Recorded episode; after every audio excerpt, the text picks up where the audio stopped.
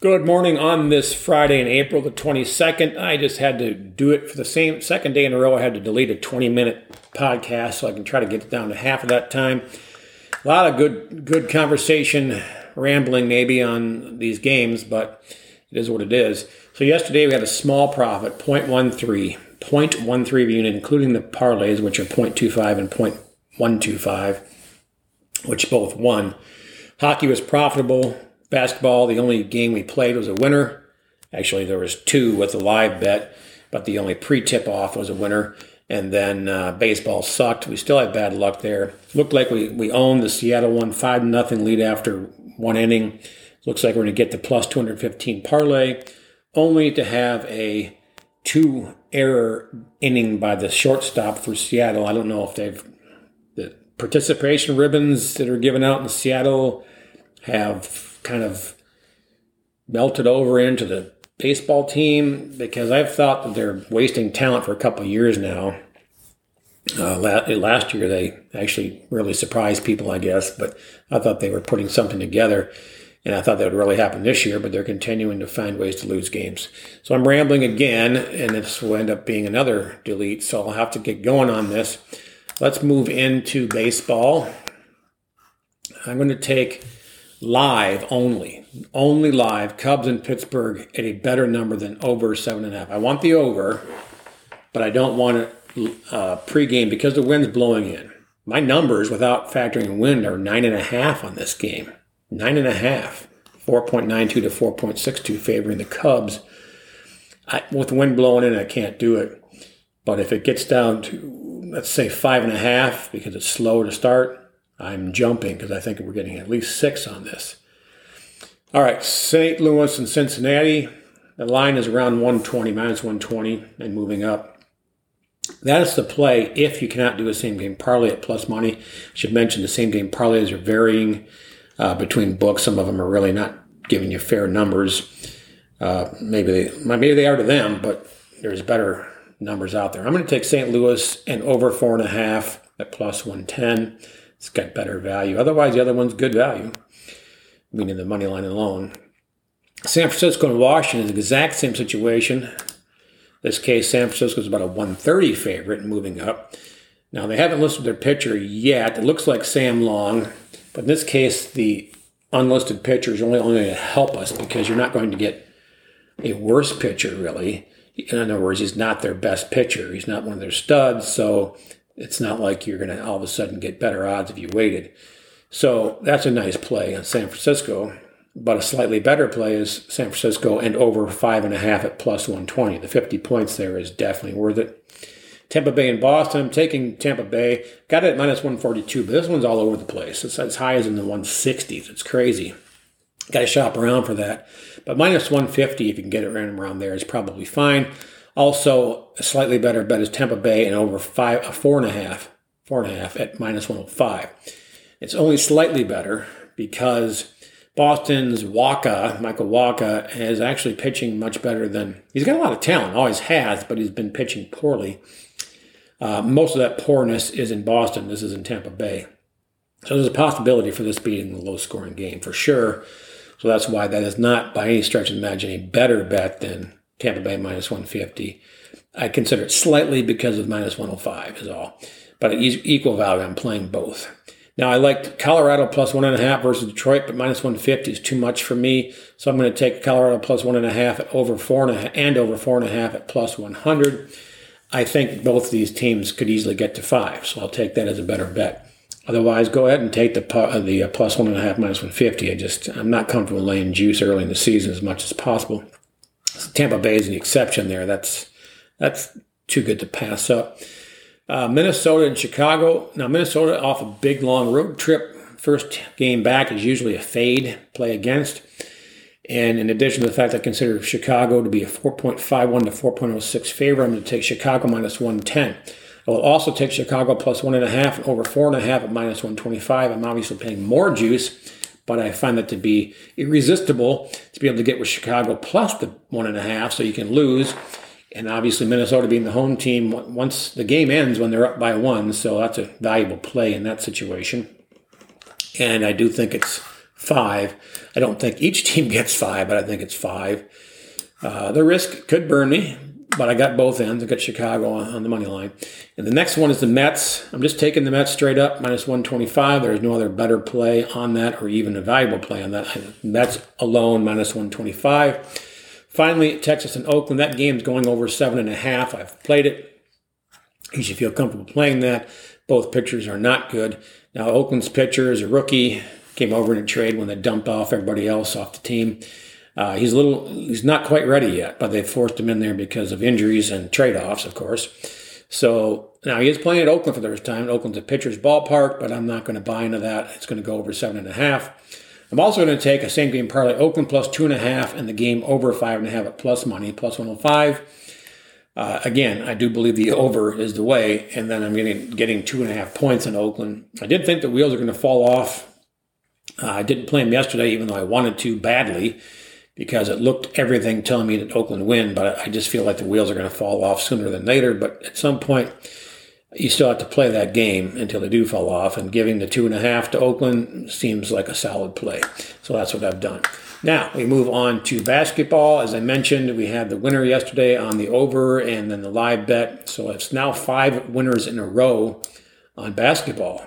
Four pre tip off and one live, which was Memphis yesterday. Obviously, that was mentioned to be live at Moneyline, and it didn't look good as they continued to get beat up. They ended up winning outright. You could have had them if you were sleeping and you didn't get it right away when they had a positive money line bet. You could have had them at plus five to ten points real easy. Um, so it would have been less of a sweat. The plays today are zero plays today. I like all the home teams, but not enough to play them. I want to get eight to ten points on them. So when they're down anywhere between 10 and 15, you'll probably get 8 to 10 points on each of those home teams, and then that's a buy.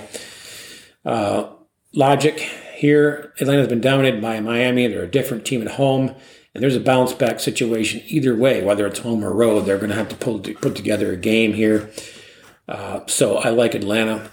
Now you got Chicago and Milwaukee. Chicago actually got the home field advantage by by splitting in Milwaukee and now they come home, they don't have to face Middleton. He had a nice game against them last time out, but he's not going to be able to play this one. He's out till early May. This is a situation where Chicago's going to come home with a lot of confidence, but I've often found a team when you lose your one of your studs off, and it's most often in basketball than any other sport. When you lose one of your studs, the rest of the team figures out how to play for a game or two, usually in the playoffs, just one, and put something together. In addition to the fact that it's harder for the, the opponent to know how you're going to play, they can prepare for you with your regular starting lineup. When you have a different lineup, it's harder to prepare. That's one of the reasons why you can, quote unquote, meld and mesh together in that first game. That's part of it. But so I can't play Chicago, and there's too much sometimes overreaction to injuries as well. Ditto with Phoenix and New Orleans. Now you get Devin Booker out for Phoenix. You get here's a situation you got the number one seed playing a team with a horrible losing record, but a team that's now meshing. You got CJ McCollum came over in a trade. He's veteran leadership, exactly what they needed apparently. But I just don't. I don't. I, don't think it can happen for him without getting more points. So all home teams with points, eight to ten points. Moving on to hockey. All right. I like Minnesota over Seattle on the puck line, minus one and a half, minus 115. And I also like a Minnesota to win full game money line and over five and a half at plus 115. These are all just barely plays. They're all they're they're value, but not tons of value. Not like we've sometimes seen in hockey. So keep that in mind. I'm going to play them all half unit each just enough to where I feel like this is not a coin flip. This is valuable plays. Okay, now, next game is Edmonton and Colorado. I'm going to take Edmonton plus 100. Edmonton's at home and playing very well. Colorado's a better team and probably wins the Stanley Cup. At least that's how I think it is. I have Edmonton to win by four tenths of one goal, 3.66 to 3.25. Uh, Colorado's lost two in a row. They're due for a bounce back, but right now they're kind of in La La Land. They don't have a lot to play for. Edmonton still needs to clinch the playoffs, which they will, whether it's not tonight or not, but they'll do it. Um, Colorado's almost setting it up where they're going to kind of be lackadaisical going into the playoffs and then realize, you know, we're just not that good. I can't imagine it's a coaching strategy, but it's going to play out where they're going to realize, you know, we can't just coast through these games. We actually have to play to beat good teams. And so this is setting up quite nicely for them to go into the playoffs and smoke everyone. But I'll also, so Edmonton, I'll also take Edmonton plus one and a half and over four and a half, but only a quarter unit because we have to do, we have to pay minus 150 on that.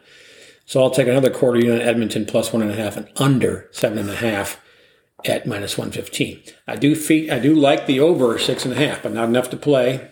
So really what I'm thinking is a seven goal game. So here I'm stretching a little bit by taking under seven and a half. And I've got the over four and a half to cover the other side. And I do like the Edmonton side plus one and a half because I already have the Edmonton money line with the straight bet. So I wanted to get plus one and a half. Moving on to Washington, Arizona. Washington minus one and a half, minus 145 for half unit. And because it's a minus 145 play, again, it's limited value. It's got value, but not enough to put a ton on there.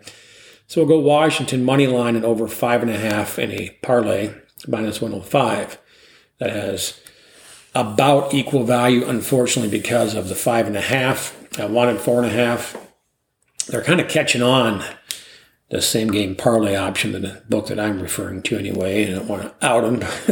they already know what they've done. They've caught won too much money on the over four and a half and a money line winner.